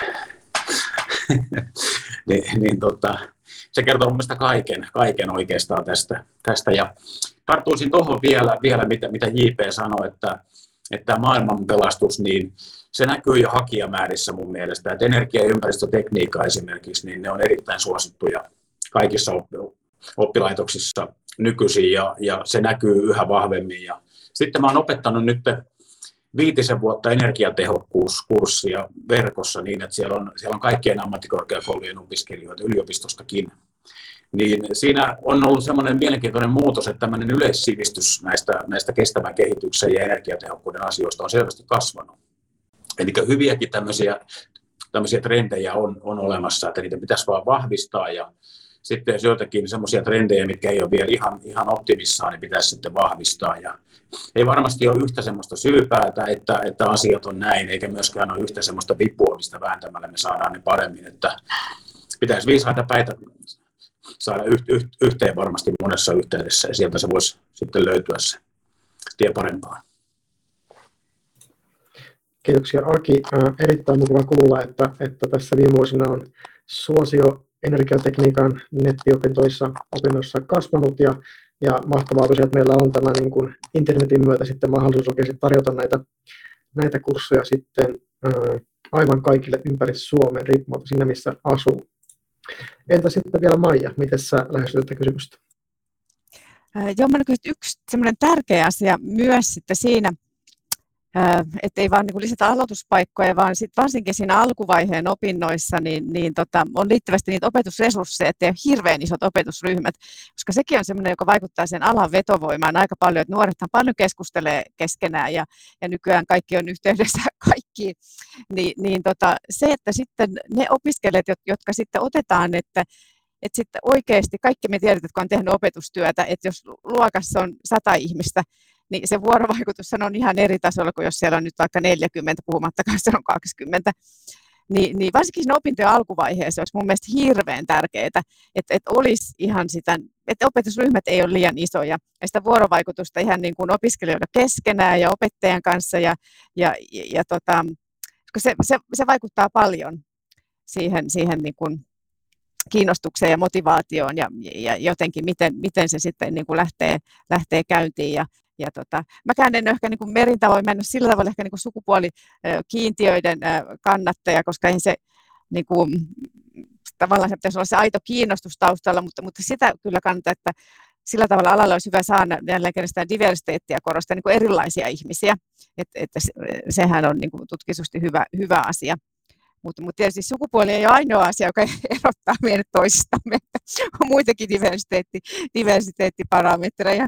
Niin, niin tota, joo, mutta, mutta tämmöisiä, tämmöisiä ajatuksia. Kiitoksia Maija. Ehdottomasti juuri näin, että, että diversiteetti ei ole pelkästään sukupuolikysymyksellä huomioitu, vaan myös esimerkiksi just tämä kansallisuus, mistä ollaan puhuttu aiemmin, nämä KV-opiskelijat opiskelijat on, on tota sitten tämmöinen, tämmöinen tota, toinen keskeinen, keskeinen voimavara tässä, mitä, mitä on, on vielä hyödyntämättä. Täydennyskoulutus on, on myös sitten yksi, yksi tota, ää, ää, potentiaali, millä voidaan, voidaan nykyistä, ää, uus, tai samaan aikaan kun meillä syntyy näitä uusia työpaikkoja, kun, kun vihreä syntymä etenee, on, on vaikka tuulivoimarakentamisen parissa yhtäkkiä aika paljon lisää työpaikkoja, niin samalla totta kai jotkut alat on sitten tämmöisiä niin sanottuja auringonlaskun aloja, joista sitten työpaikkoja katoaa, jolloin sitten jää niin kuin tämmöistä ihmisiä työttömäksi, myös insinöörejä jonkin verran varmasti, ja, ja näitä ihmisiä voitaisiin sitten mieluummin toki täydennyskouluttaa, kouluttaa, eli, eli kun heillä on jo se insinööriosaaminen valmiiksi pohjalla, niin sitten kenties pienillä täydentävillä opinnoilla saataisiin heidät työllistymään uudestaan, uudestaan ja näihin tota, vihreän, vihreän siirtymän nouseviin aloihin. Mm. Mun oma, mä oon vähän itse allerginen tälle jatkuvalle oppimiselle, mikä on, on kovasti, kovasti niin kuin hypetetty, mutta, mutta mä oon siitä allerginen sen takia, että, että siinä on just niin kuin paljon puhetta sen ympärillä, mutta aika vähän tekoja. Ja, ja oma käsitys on, että, että niin kuin, kun mä työskentelen itse täällä yliopistokentällä, niin siellä just niin kuin, ää, niin kuin ikään kuin reagointikyky on, on heikompi. Et ammattikorkeapuolella musta tuntuu, että tämä toimii paljon paremmin. Esimerkiksi juuri Sentria, missä Akikin on töissä, niin sieltä juuri ilmoitettiin tämän kuun alussa, että, että heillä alkaa tämmöinen akkuteollisuuden tarpeisiin vastaava muuntokoulutus. Muuntokoulutus, niin tota, mun mielestä se oli taas jälleen osoitus siitä, että siellä osataan olla hieman ketterämpiä tämän suhteen. Miten te itse näette tämän korkeakoulujen kyvykkyyden reagoida, reagoida tähän vihreän muuttuviin tarpeisiin Haluatteko Maija tälle? Joo, nyt JPn ääni hetkeksi katosi, mutta kuulin nimeni, niin, niin tota, re, reagoin. Öm, joo, tottahan se on, että ne, niin kun, eihän sitä ihan tuosta vaan voida niin kun, tavallaan u, uusia kursseja tällä perustaa, mutta öm, ehkä mä näkisin niin, että mitä mä kaipaisin ehkä ylipäätään korkeakoulutuskenttään on semmoisia niin kun, öm, semmoisia tiettyjä niin kuin moduleita, joita voisi ottaa niin kuin, esimerkiksi tekniikan opiskelijat jo niin kuin laitoksesta toiseen, mutta myös sitten joku, joka lukee vaikka yhteiskuntatieteitä, voisikin ottaa jonkun niin kuin vähän teknisemmän moduulin. Ja, ja totta kai se olisi silloin sit suunniteltu niin, että siinä ei, ei, ei sitten edellytetä, että on niin kuin pitkä matematiikan taidot taustalla ja näin. Mut, mutta tota, mä ehkä kaipaisin tämmöistä, että olisi myös, niin kuin pystyisi ottaa niin kuin tekniikan jonkun moduulin niin kuin myös sivuaineeksi. Et, et, tämmöisellä olisi mun mielestä kysyntää. Jonkin verran seuraa esimerkiksi tuota EU-regulaatiota ja, ja tota, se menee aika paljon niin kuin ihan jopa molekyylin tasolle. Ni, niin tota, sekin olisi sellainen alue, että siellä niin kuin kaivattaisiin ehkä enemmän ihmisiä myös, joilla olisi tavallaan sit vähän sitä teknistä näkemystä, että ei tarvitse olla niin kuin kuuden vuoden opintoja taustalla, mutta, mutta, mutta jonkin verran. Että tämmöistä olen usein miettinyt, että, että, tota, että en tiedä, onko monta yhteiskuntatieteilijää, joka esimerkiksi ottaa sit sivuaineeksi jonkun, jonkun teknisen moduulin. Olisi mielenkiintoista kuulla. Mä nappaan puheenvuoron tästä ilmasta, koska kysymys oli sen verran hyvä ja ajankohtainen. Ja, ja sanoisin, että meillä on ainakin yksi vastaus. Ja ää, yliopi- suomalaisten yliopistojen ja ammattikorkeakoulujen yhteistyössä toteuttamat Climate University-kurssit. Ja meillä on ää, reilut kymmenen kurssia, ja niissä on ää, hyvin laajasti ilmastokysymys, ää, kiertotalous, ää, tämmöinen systeemi, systeeminen lähestymistapa mitkoa ilmastonmuutosta ja on ö, sekä vapaasti otettavissa, mutta myös sitten osaksi tuta. Ja ö, olen kulkista lähtien ja, ja, ja nyt on tänä keväänä muun muassa ollut sen Leadership for Sustainable Change-kurssin opet. Ja en voi mainitsematta, että mä olen niin samaa mieltä tuosta myös ja oppilassuhteesta, että se suhdeluku pitää olla kohdillaan jotta saadaan ihan todella aitoa ohjaamista. Esimerkiksi tämä leadership meillä oli tänä keväänä kohdennetummin aiheena nimenomaan hiilineutraalius ja miten, miten tämän tota, kehityksille tehdään ja toteutetaan suunnitelma. Ja, ja siellä oli laidasta laitaan tosi mielenkiintoisia aiheen ja hyvinkin pitkälle meneviä suunnitelmia. Mutta Climate University on nyt niin kuin yksi pieni vastaus mä siis itse tein pitkään TKKlla nimenomaan näitä, me toteutettiin myös näitä muuntokoulutuskursseja, nehän astuu usein rooliin, kun tulee isoja muutoksia vaikka Nokiassa tai, tai muutenkin työelämässä tulee, tulee lamaa tai muuta. Muistan myös hyvin oli aurinko energiasta ja tekniikasta oli hyvin suosittuja tämmöisiä kerta ihan maksullisia päivän kursseja, mutta jälleen kerran tämä on aika monta enttiä, jos kohdillaan. Ehkä sitten tärkein kuitenkin realistisesti on se työssä oppiminen, joka haiten vie sitä tekemistä ja toisaalta sitten tätä formaalin koulutuksen elementtejä. Ja olisin tämän oppimisen suhteen kohtuullisen positiivinen juuri siinä mielessä, että ei puhuta lisätutkinnoista niinkään, vaan ehkä enemmistön tapauksessa se on tätä täydentävää. Puhutaan sitten ihan tämmöisistä päiväkohtaisista seminaareista ja niissä mun mielestä korkeakoulut voisi olla vielä nykyistäkin paremmin hereillä. Mutta mitäs Akia Sentria sanoo tähän? Joo, haluaisin pikkasen ensinnäkin.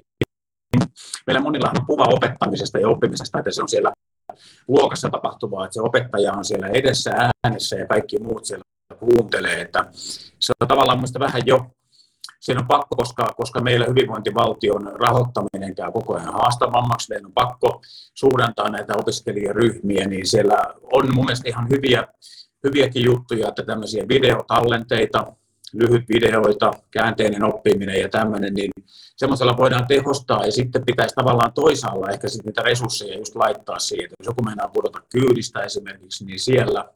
Mutta sitten mä sanoisin, että verkko-opetus on erittäin hyvä semmoiselle opiskelijalle, jolla on hyvä itseohjautuvuus, hyvä motivaatio ja opiskelutaidot, niin he oppii parhaiten melkein verkossa usein, kun he voi käyttää sen ajan silloin, kun itselleen sopii. Että siellä on, siellä on monenlaisia tekniikoita tavallaan, näitä pitäisi enemmän ehkä vielä vielä tavallaan hyödyntää, hyödyntää että saataisiin kaikkien niin kuin se oppimis, oppimistapa tavallaan hyödynnettyä sitten parhaiten, että mikä se kullekin sopii, milläkin, milläkin hetkellä. Erinomaisia pointteja. Kiitoksia meidän panelisteille myös, myös joustavuudesta. Tosiaan itsellä hieman, hieman netti, netti tota, tuntuu pätkivän ja, ja sen myötä niin, tota, ää, saattaa hieman, hieman puhekin katkella, mutta, mutta tota, kiitoksia panelistille, kun koppia tästä myös omatoimista puheenvuoron jakamisesta. Mähän on täällä ihan vain koristajana muutenkin, niin hyvä, että pääsette eniten ääneen. Ää, erittäin hyviä pointteja on myös tuosta Leadership for Sustainable Change-kurssista kuullut erittäin paljon hyvää siihen osallistuneilta, joten suosittelen kaikille myös siihen osallistumaan. Itse en, en ole sitä vielä tehdä, mutta voisin, voisin ensi kurssin toteutuskerralla sitten siihenkin, siihenkin kyllä lähteä.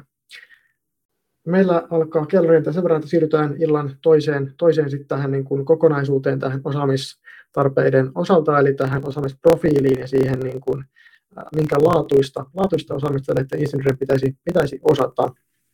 Tosiaan se niin kuin, meidän, meidän tämä tuore selvitys ja meidän aiempikin ymmärrys ää, on, on oikeastaan sen mukaista, että, että niin kuin insinöörin tämmöinen niin kuin kova tekninen ydin, kova tekninen osaaminen, se on edelleenkin tulevaisuudessakin arvossa yhtä lailla kuin tänä päivänä. Mutta siihen rinnalle pitäisi saada niin kuin semmoista niin kuin laajennettua tätä kestävän kehityksen osaamista ja, ja tota, muita sitä tukevia, tukevia taitoja. Esimerkiksi tässä selvityksessä erityisesti painotettiin, painotettiin tota, tukiosaamisina kykyä omaksua uusia, uusia asioita nopeasti, resilienssiä, yhteistyötaitoja poikkitieteellisessä tiimissä sekä sitten vuorovaikutustaitoja. Totta kai sitten on alakohtaisesti, vaikka nyt itse sähkötekniikan dippaistina, niin, niin tota, voi Joo, jos mä, mä jatkan tuosta teemasta, JP voisit jatkaa, kunhan saada äänet linjoille. Eli, eli kyllähän itse näen, ja tuossa Meri jo vähän viittaskin, että, että, että tarvitaan osaajia, niin kuin, joilla todella on se kova insinööriosaaminen, ja, ja, ja tota, sehän on se, niin kuin se, se ydin monen ratkaisun rakentamisessa, ja sitten sen, niin kuin siihen voidaan integroida näitä, näitä niin kuin, tavallaan kestävän kehityksen kysymyksiä, ja sitten näen, että ehkä semmoinen niin uusi taito, mikä toisaalta voi mennä integroivasti, mutta jolle sitten tarvitaan ehkä ihan omaa osaamista, on se, että miten me mitataan niin kuin kestävyyttä tai kiertotaloutta. Eli, eli on, on tämmöisiä niin elinkaarisia työkaluja ja muita, että et, nehän on sitten ihan oma alueensa, että ensinnäkin, että osaa lukea vaikka jotain ja tuloksia, toisaalta sitten tarvitaan niitä, jotka osaa ihan niin kuin laskea ja kehittää niitä malleja, ja niille tarvitaan sitten ihan omia kursseja, niin kuin uudenlaisiakin kursseja, ehkä entistä enemmän. Että myös näen, että, että niin kuin teollisuudessa kyllä se, että miten me mitataan sitä meidän niin kuin vaikutusta, on se sitten kädenjälkeä tai jalanjälkeä, niin, niin, niin semmoista osaamista tarvitaan entistä, entistä enemmän. Ja, ja se on sitten ihan jopa niin kuin oma, oma erityinen niin kuin osaamis, osaamisalueensa. En tiedä, mitä mieltä olette tästä, Meri ja, ja Aki. Joo, jos mä suunnilleen muistan, mitä, mitä JP alusti tuossa, niin, niin, niin mä itse pyrin siihen aina, että, että se innostus tarttuisi opiskelijaan. Kun itse opettaja on, on asioistaan innostunut, niin se helposti tarttuukin. Ja sitten se, se innostus tavallaan ruokkii lisää innostusta, että kun, kun siellä muutama innostuu sitten siitä opettajan innostumisesta, niin sitten se opettajakin saa siitä vahvistusta. Ja sitten mitä mä kans pyrin aika paljon, paljon käyttämään niin semmoista niin kuin ajattelumallien ja tämmöisten niin kuin alleviivaamista, että miten me ajatellaan asioista, että ei semmoista pysyvää jälkeä, että sen substanssin päälle tavallaan. Ja usein ei ole, ne ei ole ollenkaan ristiriidassa keskenään, että sitä, sitä, sitä pystyy molempia opettaa samaan aikaan, tiukkaa asiaa ja sitten sitä, sitä aj- ajattelutapoja ja niin edelleen. Kiitoksia Aki. Oliko, mä olen tässä tosiaan vielä tippunut yhteyksistä, mutta oliko Maija jo kerännyt tähän vastata? Joo, joo. Mä, mä kommentoin jo tuossa alussa, alussa tota, yes, alussa mutta olisin ehkä sen verran vielä jatkaa tuohon Akin, että mä itse myös näen se, että tavallaan se semmoinen niin kuin, niin kuin tuossa yhdessä kohtaa sanoikin, tavallaan se kysymyksen asettelu ja sitten mihin tarttuu, niin onkin johonkin ongelmiin, sehän on juurikin tai haasteisiin sama, mitä Aki puhui tuossa noista ajattelun malleista. Et, et se on kyllä tosi tärkeä taito ja sitä meillä ei ehkä niinku semmoisessa suomalaisessa kouluperinteessä on niin paljon ollut, että muista mä asuin joskus nuorempana hetken aikaa Ranskassa, silloin kun tein, olin tutkijana tein väitöstyötä, niin, niin musta tuntui, jos siinä yhteydessä kävi esille, että heillä niin kuin se liittyy jotenkin, jos sieltä koulumaailmasta tulee enemmän semmoista niin kuin ajattelumallien opiskelua ja, ja sitten toinen taito, niin kuin sen ajattelunsa sanottamista, että to, toki meilläkin niin siihen, se on niin kuin paljon parantunut tuleva suku, tai siis nykyinen sukupolvi, nuori sukupolvi on, on niin kuin enemmän tottuneempi sanottaa ajatuksiaan kuin oma sukupolveni, mutta, mutta sehän on myös ihan niin kuin opittavissa oleva taito, ja, ja niin kuin samoin monet vuorovaikutustaidot. Ja, ja tota, mä muistan aina ihan hämmästyneenä, kun tuli ensimmäisiä ranskalaisia ystäviä sitten sai siellä, ja sitten tuli joku asia, me oltiinkin vähän eri mieltä, ja sitten ne innostuivat, että hei, jes, nyt tulee hyvä keskustelu, tulee niin kuin eri mieltä, ja sitten ne selitti sitä, miten ne oli koulussa, he opetettu, miten niin kuin muodostetaan mielipiteitä ja teesiä, antiteesiä, synteesiä. Ja sitten ne oli niin kuin aivan innoissa, että oltiin jostain asiasta eri mieltä. Ja se ei ollenkaan mennyt niin henkilökohtaiselle tasolle. Kun sitten mä varsinkin se on nuoremman, että voikohan nyt olla edes eri mieltä, että jos ne niin kuin loukkaantuu tai, tai muuta. Et, et ehkä niin kuin tämmöisiä taitoja myös näkisin, että, että tota, meidän pitäisi jollain lailla niin kuin nostaa enemmän esille ja, ja saada myös siihen opetukseen, opetukseen mukaan. Mä tosiaan olen, olen huomannut, että mä lapsiani seuraan, niin heillä onkin enemmän tämmöistä debatti, debattikoulutusta ja väittelytaitoihin keskittymistä. Et esimerkiksi ei tästä ole kauan, kun, kun lapseni kertoo, että he keskusteli pitkään äidinkielen oppitunnilla niin, niin, niin, niin tota, kannabiksen laillistamisesta. Saivat hirveän hyvät keskustelut. Siellä piti ottaa kanta joko puolesta tai taikka vastaan. Et se onneksi tulee kyllä nuoriin, mutta sitä voisi työelämässä olevillekin ehkä jotenkin tämmöisiä taitoja pystyä, pystyä viemään, mutta se ei tietysti ole kauhean helppoa. Helppo se on sanoa täällä, että tarvittaisiin sitä ja tätä, mutta käytännössä sitten se toteuttaminen, niin se ei olekaan ihan niin helppoa. Mm. Näinpä. Ja kommentoisin, että ilmastokriisin ja, ja tämän maa, maapallon lämpenemisen osalta meillä ei ole aikaa odottaa, että tämä nyt opiskeleva sukupolvi on, on työelämässä. Meillä on enää muutamia vuosia aikaa niin todella tehdä tätä isoa siirtymää, joten, joten meidän pitää niiden työssä olevia taitojakin parantaa. Tästä, tästä eri tuttua positiivinen seikka ranska, äh, ranskalaisessa kontekstissa. Ja äh, on, on tosiaan hyvä matala hierarkia, että kuka tahansa Suomessa on kyllä myös hyvin vahva tahto mennä siihen konsensukseen ja, ja usein se sustisihminen ja kestävyysihminen on vähän se hankala ja se, se vaikea, joka sitten muistuttaa ja, ja haluaa niin kuin parempaa. Ja se vaatii juuri sitä innostusta muun muassa jo sieltä opintoalta ja sitä luottamusta ja uskoa siihen tärkein ja että jaksaa puolustaa sitä omaa näkökulmaa, joka, joka saattaa tulla vaikka työtehtävän myös oman, oman näkemyksen kautta, niin, niin, niin niitä taitoja ja on pitänyt eri näiden sustainability-johtajien kanssa yhteistyössä työssäni ja luottamustoimissani ja, ja se yhdistää monia, että tämä jaksaa vaan lyödä päätä siedä eteenpäin.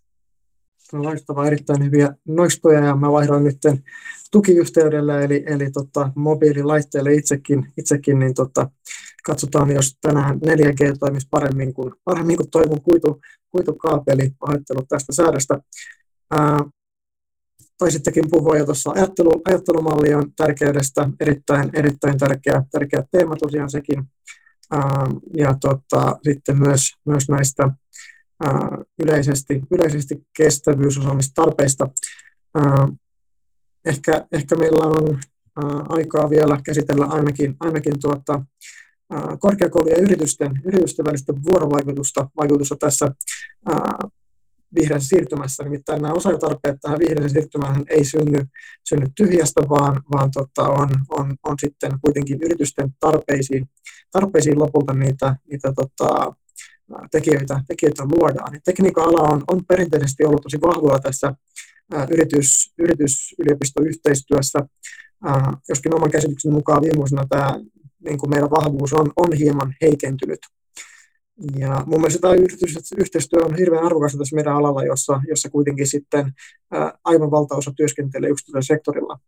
Miten te näette tämän yritysten ja yliopistojen vuoropuhelun toimivan tänä päivänä ja, ja niin onko teillä jotenkin, mitä teidän mielestä tarvitsisi, tarvitsisi kehittää?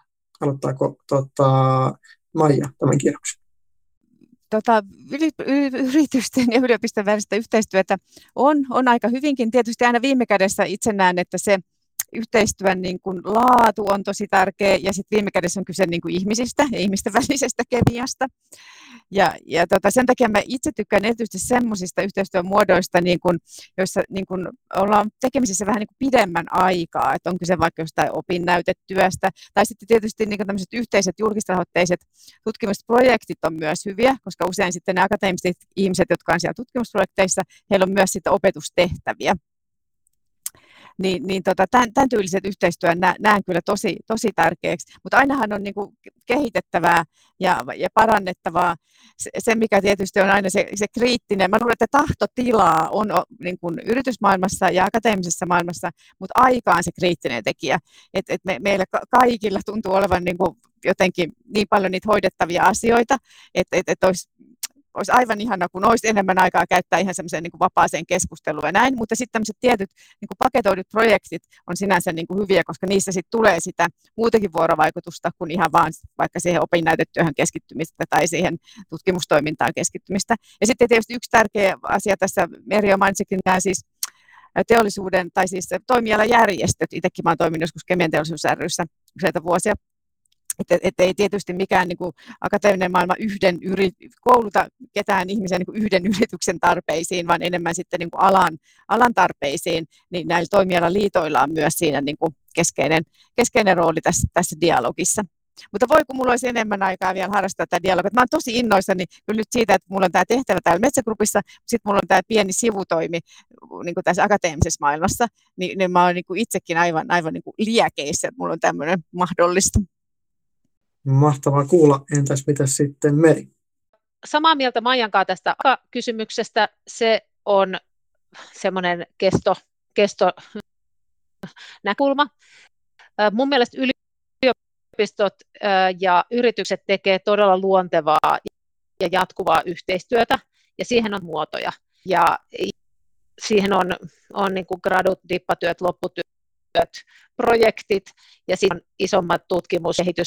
Ja mun mielestä se ehkä suuren yleisön silmiin sitä ei näy, mutta ää, kun mä katson asiaa vaikka Aallon näkökulmasta, niin se on todella jatkuvaa ja todella luontevaa ää, monien, mon, monilla eri tavoin.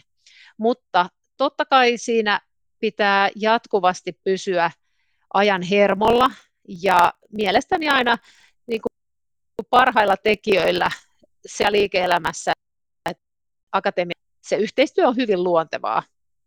Kun asiansa, niin pystyy olemaan yhteistyössä. Mutta pitää olla insentiivejä siihen, ja, ja muun muassa nämä viimeiset professor of practice äh, miten sanoisi, asemat on ollut aika hyviä siihen, että, että voi tehdä, ja mun mielestä on upeaa kuulla vaikka Maijan urasta tai Akin urasta, että sitä luonnollista voi tehdä, ja itsekin sitä vähän käynyt, käynyt sitten tuolla Brysselissä töissä, niin, niin tehnyt. Et se että ei ole kovin korkea. No, loistavia näkemyksiä. Entä sitten Aki? Joo, ehkä sen voi tosiaan todeta, että semmoisten löyhien yhteistyöfoorumien aika on ohi. Me ollaan semmoisia liian kiireisiä, mutta sitten mä itse, itse näen omassa työssäni ainakin, että opinnäytteet on todella hyviä, hyviä kanavia saada tietoa sekä sinne yritykseen että sieltä sitten opetukseen. Sitten meillä on Sentriassa erittäin paljon TKI-hankkeita paikallisten yritysten kanssa ja, ja ihan ulkomaillakin, että Sentria taitaa olla johtavia ammattikorkeakouluja siinä, että kuinka paljon meillä on, meillä on TKI-projekteja ja henkilöitä, henkilöitä töissä, että se on todella, todella hyvä, hyvä asia, että sieltä tulee sitä ihan viimeisintä tietoa sieltä työelämästä ja sinne menee sitten myöskin semmoista asiaa, mitä siellä ei välttämättä osattaisi tulla, tulla miettineeksi. Et mä näen, että ihan samalla lailla, lailla kuin edellisetkin, että kyllä siinä, siinä se semmoinen luonteva, luonteva yhteys, niin se toimii kyllä hyvin. Hyvin, semmoisen on aikaa. Silloin kun ne kannusteet on kohdallaan, niin siihen on kyllä aikaa siihen yhteistyöhön. Ja mä en näe siinä semmoista ongelmaa välttämättä lainkaan. Mukava kuulla, että, että, että tota, ongelmaa, ongelmaa et ainakaan siellä Sentrian puolella tunnista. Se on hyvä kuulla. Kello lähestyy siinä määrin kuutta ja nämä meidän tekniset haasteet on sen verran liivannut meidän lähetystä, että kenties siirrymme tässä kohtaa sitten jo loppupuheenvuoroihin. Mä en valitettavasti näe, jos siellä on tullut yleisökysymyksiä, mutta, mutta tota, niihin saadaan kenties sitten vastaus sinne ää, niiden kanavien, kanavien kautta suoraan, suoraan jälkeenpäin, jos ei, jos ei nyt nosta keskusteluun. Mutta tota, päätöspuheenvuoroina tältä, tästä vielä käydään, käydään lyhyt kierros, niin tota, pyytäisin teitä vielä nostamaan, nostamaan mikä teidän mielestä on, on se tänne illan keskustelun pohjalta semmoinen ydinviesti, mikä teidän mielestä on erityisen tärkeää, kun puhutaan uh, insinööriosaajatalopeista vähän eli siirtymässä, niin mikä teidän mielestä on se ydin, ydinjuttu, mitä nyt pitäisi niin kuin pitää mielessä tai edistää tai saada yhteiskunnassa muutettua? Aloittaako Meri tämän kierroksen? No, painavat viimeiset sanat. Mielestäni se tärkein tehtävä on toki viedä sitä muutosta eteenpäin yhteiskunnan kaikilla sektoreilla. Se, miten sitten insinöörikoulutus siihen osallistuu, niin se on kriittisen tärkeää ja ne mun viestini työelämän suuntaan, tarkoitan kaikkia niin työelämän sektoreita on, että avatkaa niitä paikkoja, kyllä niitä tekijöitä löytyy. Meillä on valtava potentiaali, meillä on ihmisiä, jotka todella haluaa sydämestään viedä sitä asiaa eteenpäin ja osaavat sitä myös tehdä, sekä, sekä ulkomaalaisia että suomalaisia. Ja sitten mun viestini korke, kaikkien oppilaitosten suuntaan on se, että ää, ne kestävyyssisällöt sinne mukaan. Meillä on, ja puhun nyt erityisesti korkeakouluille, ää, meillä on sekä Sylli että Elinkeinoelämän keskusliitto. Ää, kirjoitimme Riikka Paloheimokin kanssa siitä ja Mariana Suorsankaa Hesariin tässä joku aika sitten, että meidän pitää saada ne oppimissisällöt ja osaamiset sinne kaikkien tutkintoihin. Ja siinä meillä on tosi paljon tehtävää. Mutta uskon, että se muutos on tehtävissä ja tehdään se yhdessä. Erittäin hyvä loppukaneetti ja täysin samaa mieltä, mieltä tuosta, tuosta myös, että kaikkiin tutkintoihin nämä osaamiset pitää, pitää saada. Entäs sitten loppusanat niin Akilta? Joo, ehkä, ehkä summaisin näin, että, että kun meillä ikäluokat Suomessa nyt pienenee, niin sieltä ei tavallaan niin kuin luontaisesti ei tule suurempaa määrää insinöörejä työmarkkinoille, että meidän täytyy en, ennen kaikkea kouluttaa sitä meillä jo työssä olevaa, olevaa ammatti, ammattilaista. Ja siinähän meillä on semmoinen, semmoinen niin kuin taisit mainitakin JP jossakin kohtaa, että semmoinen 15 prosenttia työpaikoista katoaa vuosittain.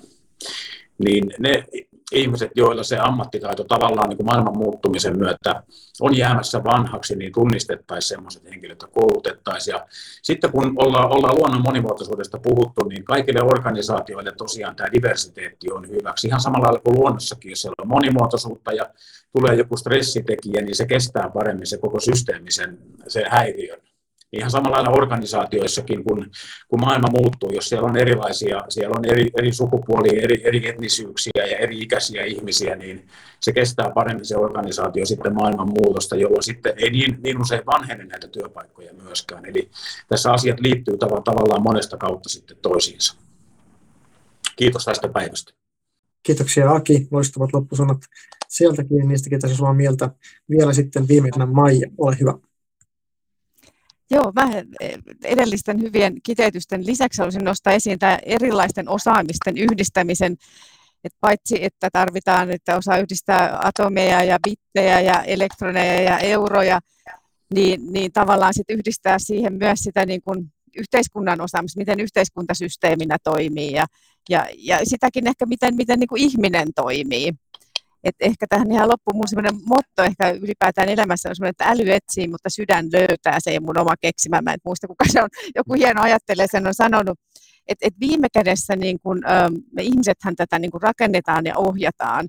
Ja ollaan me sitten vaikka kuinka, me tarvitaan niitä teknisiä taitoja, mutta mut kyllä on sitten sit ne meidän niin arvot, jotka ohjaa sitä, mihin me niitä taitoja käytetään. Et mä nohtaisin ehkä myös tämän niin arvo, arvomaailman ja niin arvoajattelun tähän niin kuin kaikkeen niin kuin ylipäätään työelämään ja, ja erityisesti tietysti kestävän kehityksen rakentamiseen. Kiitoksia. Erittäin hyvä pointti, pointti myös se ja, ja tota, tärkeä, tärkeä huomioida tässä myös arvot. Meillä tosiaan kello lähenee verran kuutta, että päätämme lähetyksen tältä erää tähän. Pahoittelu tästä runsaasta teknisestä säädöstä ja kiitos kaikille kärsivällisyydestä niin, niin panelisteille kuin, kuin sitten myös sinne yleisössä, jotka jaksoitte ää, näistä, näistä tota, vastoinkäymisistä huolimatta olla, olla mukana loppuun asti. Ää, Tech Talks palaa seuraavan kerran toukokuussa. Tältä erää oikein paljon kiitoksia meidän panelisteille, kiitoksia meidän yleisölle ja oikein mukavaa illan jatkoa. Moi moi!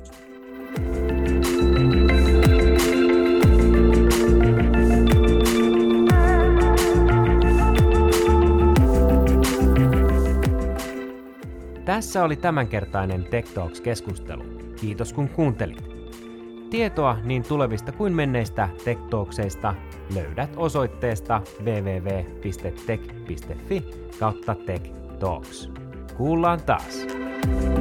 thank you